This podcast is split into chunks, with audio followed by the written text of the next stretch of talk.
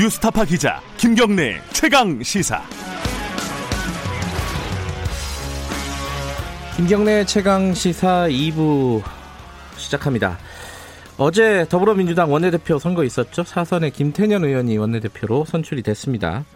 슈퍼 여당의 어떤 책임을 져야 되는 자리이겠죠. 근데 이제 21대 국회에서 해야 될 일 숙제들이 만만치 않게 많이 있습니다. 어, 어떤 것들이 지금 중요한지, 어, 그리고, 어, 이 김태년 의원의 어떤 역할은 무엇일지, 자, 그리고 김태년 의원을 선출한 어떤 의미가 있지 않겠습니까? 더불어민주당에서. 그것들을 어떻게 해석해야 될지. 자, 더불어민주당 원내대표를 지내셨던 분입니다. 우원식 의원과 얘기 좀 나눠보겠습니다. 의원님 안녕하세요. 네, 안녕하세요. 우원식입니다. 네. 이 김태년 의원이 당선될 거라고 예상을 하셨습니까? 우 의원님은? 그, 저, 실 예상하기가 굉장히 어려웠습니다. 아주, 저, 네. 팽팽한 그 선거전이어서요. 네. 이, 어, 막판에 어찌됐든 그 과반을 넘어가지고, 어, 뭐 네, 뭐 결선 투표도 안 하고 이제 당선이 됐습니다. 김태년 의원이.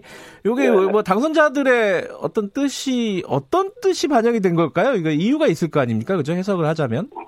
네, 어제 이제 나왔던 전해철 의원이나 정성호 후보 이두 분들도 문재인 정부 성공에 대한 큰 틀에 있어서 철학이 어, 같기 때문에 다 네. 자격이 있는 분들이죠. 근데 네. 다만 김태년 의원이 어, 그 원내대표 재수생이거든요. 그래서 어제, 어제 이야기하면서 마지막 도전으로 일할 기회를 달라. 이게 아주 비장하게 호소한 것이 어, 상당히 영향을 미치지 않았나 이렇게 생각하고 음. 저도 그 전에 원내대표 할 때 재수생이었거든요. 아 그러셨나요? 네, 그래서 그걸 절박하게 이야기하니까 네. 여러 의원들이 그럼 한번 열심히 해봐라 이렇게 기회를 주신 것 같고요. 네.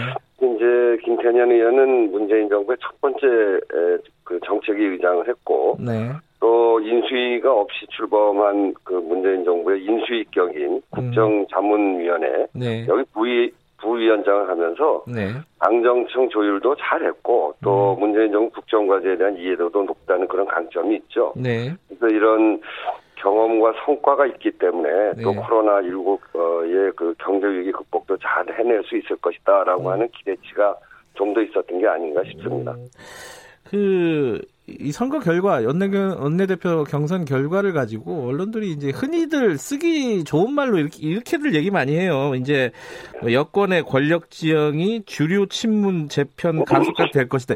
이게 사실은 하나만한 말인 것 같긴 한데 뭐 치, 지금까지 그럼 친문이 아니었나? 뭐 이렇게 생각해 보면 또 이게 그, 그 말이 그 말 같기도 한데요. 이렇게 해석하는 거에 대해서는 어떻게 보십니까? 그, 아, 저는 참 유감이에요. 유감이에요? 그 민, 음. 예, 민주당이 지난 20대 국회 4년, 네. 문재인 정부 3년 동안을 보면요. 네. 개파로 갈라져서 분열하거나, 네. 국민들에게 실망을 안겨준 적이 거의 없습니다. 음. 문재인 대통령 당선을 위해서 같이 뛰고, 또 네. 현재도 문재인 정부 성공을 위해서 서로 협력하고 최선을 다하고 있거든요. 네. 이게 뭐 친문, 주류, 비문, 뭐 진문, 이런 정치공학적 해석으로는 네. 민주당의 이런 단결과 혁신 그리고 그 결과로 나타난 총선 승리를 설명할 수가 없습니다. 그래서 해석들을 바꿔야 되는데요. 네. 저는 이런 어, 조금의 차이 그리고 개개인별 특성 이런 것들은 누가 더 민주당의 가치에 가까운가 음. 그리고 문재인 정부 성공에 기여할 수 있는 실력이 있냐 네. 이렇게 구분해 봐야 된다고 생각합니다. 음. 이게 사실 언론이나 밖에서 보기에는 이제 싸움 구경이 재밌으니까 자꾸 싸움을 붙이려고 하는 거죠, 사실은. 네. 예. 자, 이 원내대표, 어, 원내대표라는 자리야, 무게가 원래 다 무거운 자리겠지만은 지금 177석입니다, 그죠? 네. 이 역대급의 어, 거대 여당의 원내대표. 의미가 좀 남다를 것 같아요, 역할이라든지. 어떻게 보세요? 네, 그렇죠. 그 제가 원내대표 할 때는 여소야대의 원내대표였는데 아, 네, 그 입장에서 보면 네. 지금 177석 사실상 네. 이제 우리 어 여당으로 당선된 분이 180석인데 그큰 힘은 한편으로는 국정 운영의 주도권을 확실히 쥐면서 네. 구체적인 성과를 내야 아주 소중한 기회가 생긴 거죠. 음. 그래서 국민이 믿고 맡긴 그 국정 운영의 운전대를 잡고 이전보다 조금 더 가속 페달을 밟되 네. 그 방향은 국민의 요구가 어디 있는지 국민의 네. 삶을 지키는 길이 뭔지 네. 이걸 분명하게 알고 그 방향대로 가야 됩니다. 네. 국회 운영 어, 또한 역시 이제 야당과 소통하는 리더십 어, 속에서도 네. 구체적인 성과를 내는 데는 주저함이 없는 대화 네. 협상력이 필요하다 음. 이렇게 생각을 하죠. 근데 이제 야당도 지금 오늘 선거입니다. 어, 네, 근데 야당과의 관계도 일반적으로 뭐 팽팽하거나 이럴 때하고 다를 거예요. 지금 180석 가까이 되고 이제 의석수 차이가 좀 있고 어, 그럼에도 불구하고 말씀하셨듯이 소통은 중요하다고 하셨는데, 어, 야당에선 누가 원내대표가 되는 게 좋을 것 같으십니까? 그건 남의 당그 이야기를 제가 할수 없죠. 소통을 잘 하실 분이면 좋겠습니다. 근데 이게 참, 어, 의석수가 많다 보면은 일이 제대로 안 되면은 그 의석수 갖고 제대로 하는 게 뭐냐라고 욕을 먹을 것이고 또 독주를 네. 하면은 왜 야당하고 속, 어, 소통을 안 하느냐 이렇게 욕을 먹을 것이란 말이에요. 네. 이게 참 어려운 자리일 것 같습니다. 네, 네. 그렇, 그렇지만 그런 어려운 문제를 풀어 나가는 게 네. 집권 여당의 원내대표니까요. 예. 더더군다나 180석의 의석을 준 국민들의 뜻이 네. 이제는 그 지나치게 발목을 어, 잡으면 네. 어, 국민의 뜻에 따라서 그 효율적으로 국회를 운영하라라고 네. 하는 뜻까지 함께 있기 때문에 네. 소통을 중시하고 야당과 협의하는 걸 중시하되 네. 또 다른 한편으로 지난번처럼 너무 과도하게 국회가 지체될 경우에는 국민의 뜻에, 뜻에 따라서 네. 어, 국회를 운영해 가야 된다 이렇게 생각합니다. 지금 20대 국회가 끝나지는 않았잖아요. 며칠 남았는데 네, 네, 예, 공수처 관련된 뭐 후속 법안이라든가 뭐 N번방 뭐 방지법이라든가 이런 것들은 처리가 가능할까요? 어, 처리할 수 있는 건 해야 됩니다. 예. 어, 저 공수처 같은 경우에도 공수처장 임명을 위한 인사청문회법 그렇죠. 그리고 예. 공수처 후속 법안이 저 이번에 처리되지 않으면 네. 7월로 예정된 공수처 출범에 차질이 생깁니다. 그래서 네. 어, 본격적으로 협상해야 되고 특히 예. 이제 김태년 원내대표 당선자도 이야기하셨습니다만 일하는 국회를 위해서 네. 제가 대표 발의한 법안이 있어요. 예. 늘 정쟁의 장이 되는 법사위의 자구체계 심사권 이거 폐지하는 법안이 있는데 아그 우원식 의원께서 대표 발의하신 거예요? 네네. 네, 아 네. 그렇구나 예예. 예. 네. 그것도 이번에 반드시 처리해야 되고요. 예. N번방 사건 방지법 이것도 정말 꼭 필요한 민생 법안이죠. 네. 거기에다가 이제 뭐 이게 이제 어, 코로나19 이후를 위해서도 이런 기술 탈취나 납품 단가 후려치기 네. 이런 중소기업을 보호하기 위해서 하도급법 그리고 부정경제 방지법 그리고 지금 논의하고 있는 고용보험 개정안 네. 유통산업발전법 가맹사업법 네.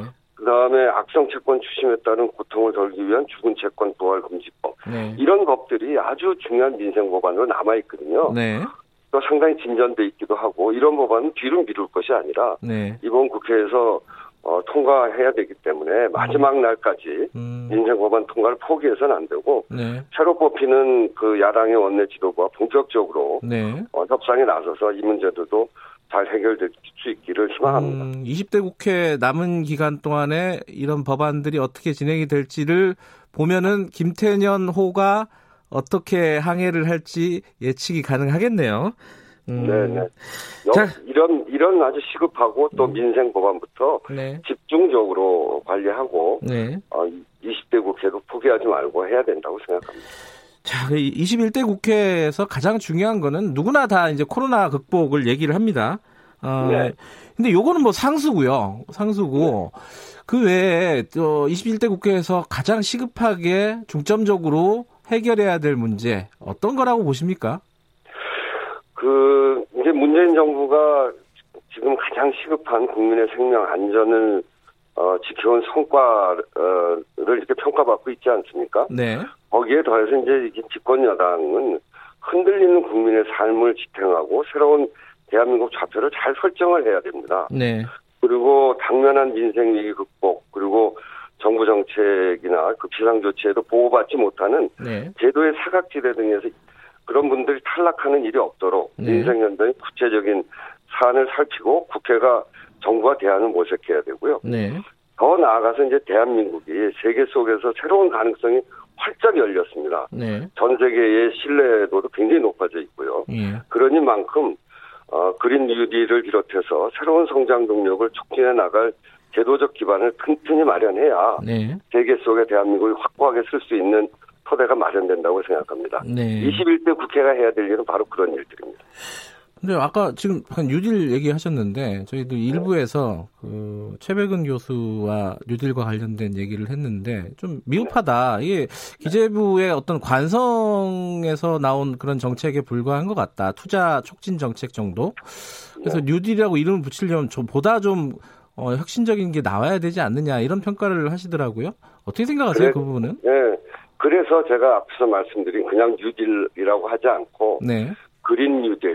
전 그게 좀 빠져 있다고 생각해요. 어. 이게 이제 세계의 전체 관심은 환경과 개발의 조화거든요. 네. 그런 점에서 우리나라가 이제는 어, 뉴딜 중에서도 네. 그린 뉴딜이라고 하는 새로운 성장 동력을 만들어야 될 때라고 생각합니다. 네. 그런 그런 점에서 관성적인 뉴딜이 아니라 새로운 성장 동력으로 가는 또 세계가 기후 기후 변화 또는 기후 위기에 모두가 직면해 있기 때문에 여기에서도 새로운 성장 동력을 만드는 일에 우리가 좀 집중해야 된다 이런 생각이고요. 음, 네. 그런 그런 점에서 좀 더 창조적으로 생각하는 일을 네. 정부 여당이 또 국회가 만들어 가야 된다는 생각이죠. 그, 참, 지금 20대 국회에서 지금 남은 게요, 어, 국민 개헌 발안제 표결이 남아있잖아요. 이게 문희상 네. 국회의장 같은 경우에 본인이 직권 개의하, 개의하겠다. 만약에 여야가 합의를 못하면은 이런 얘기까지 했어요. 네. 이거 어떻게 해야 된다고 보세요, 이 부분은? 이건 이제 문희상 의장께서 그렇게 하는 이유가 헌법 103조 1항에 예. 헌법 개정안은 공고된 날로부터 60일 이내에 의결해야 한다. 이렇게 돼 있습니다. 예. 60일 이내에 의결해야 되는 거. 이걸 하지 않으면 어, 법을 위반하는 거죠. 헌법을 위반하는 게 예. 시됩니다. 그래서 어, 지금 이제 집권 개의 뭐 이런 것까지 이야기하시는데 그거는 여야 교섭단체 간 협의를 강력하게 촉구하시는 거고요. 네. 그래서 오늘 이제 본회의를 여는데 어, 통합전 그 야당을 끝까지 설득해서 네. 여야 합의로 본회의를 개최할 수 있도록 그렇게 해야 된다고 생각합니다. 그래서 오늘 충분한 논의 그리고 끈질긴 논의를 더 해, 해주셨으면 좋겠습니다. 아, 이거, 이거 여러 가지로 처리해야 된다고 보시는 거예요? 어찌됐든 그러니까 간에. 그, 예. 어찌되었든 간에 그게 되든 안 되든. 예, 예. 헌법이 정한, 음. 어, 103조 1항에 정한 이, 이 절차는 제대로 가야 국회가 음. 그제 역할을 하는 것이죠. 예, 절차는 지켜야 된다. 음, 네. 그렇군요. 자, 지금 이제 양당의 원내대표가 어, 서게 되면은 원구성 협상 곧 들어가지 않겠습니까? 근데 지금 네, 아까 이제 법사위 얘기도 하셨어요. 그 자, 자꾸 심사 이런 것들을 없애겠다. 체계 자꾸 심, 어, 심 사권을. 근데 네. 이제 사실 그럼에도 불구하고 뭐 법사위와 뭐 예결위 뭐 이런 곳들은 치열하지 않습니까? 이게 네. 지금 이게 의석차 의석 숫자가 차이가 너무 많이 나서 이거 어떤 네. 식으로 협상을 해야 될지 서로 간에 지금 셈법이 좀 복잡할 것 같아요. 어... 네. 그 이제 셈법이 복잡할 텐데. 예. 어, 국민께서 주신 힘, 네. 180석, 네. 이건 아주 어, 절묘한 선택이거든요. 네.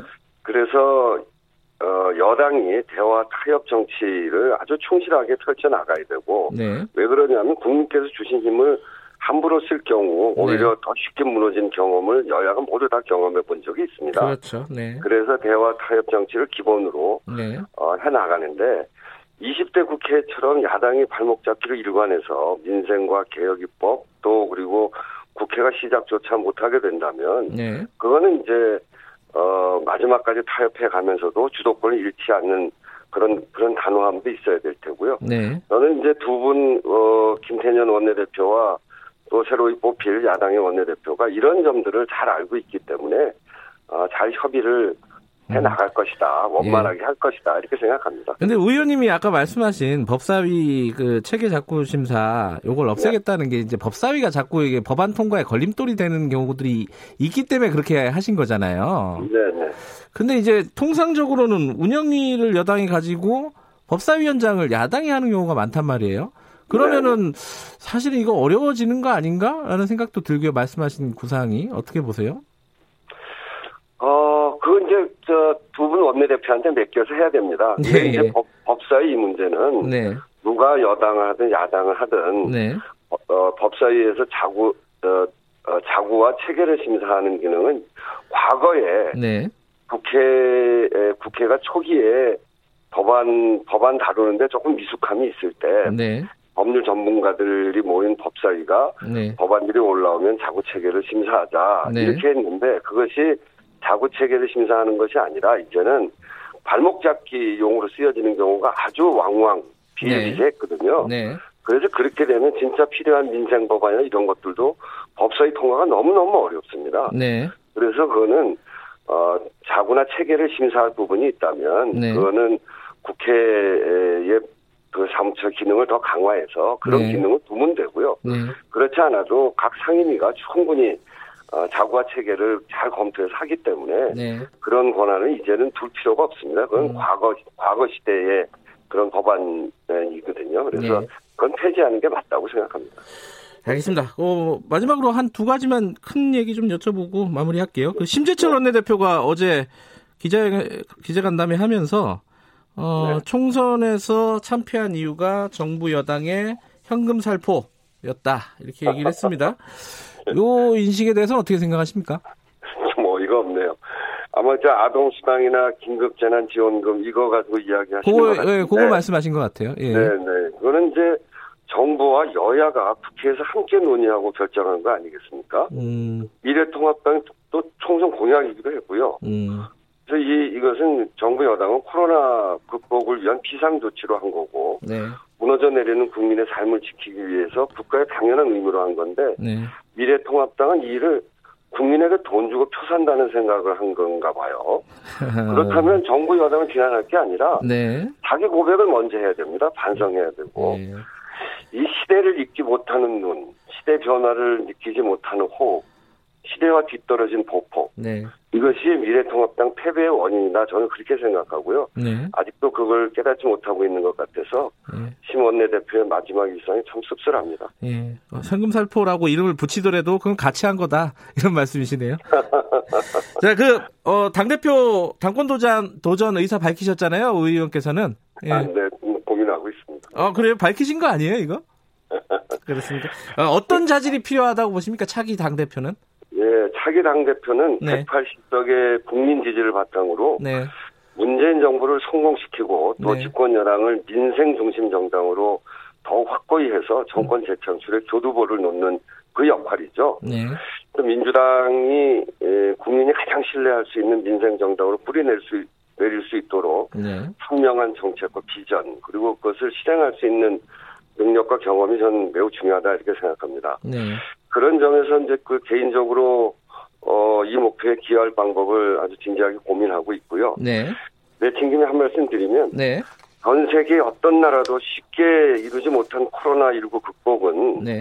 나와 내 이익이 아닌 내 주변과 이웃 그리고 공동체를 지킴으로써 모두가 행복할 수 있다는 대한민국만이 가진 공동체적 민주주의에서 기반했다고 봅니다. 네. 또 우리가 멀게는 일제 군국주의에 저항해온 역사에서부터 또 민주주의 의거 그리고 IMF 극복 과정에서 근모으기 태안기름 유출 사고 때 전국민적 봉사활동 등 이 위기 때마다 네. 우리 국민은 공동체를 지키기 위한 거대한 국민적 에너지를 모았거든요. 네.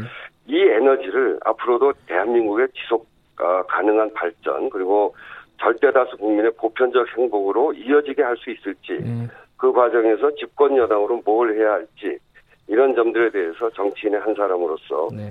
깊이 고민하고 여러 사람들 이야기를 듣고 있는 중입니다. 알겠습니다. 당대표 출마 선언 같았습니다. 그런가요? 알겠습니다. 고맙습니다. 네, 감사합니다. 더불어민주당 우원식 의원이었습니다.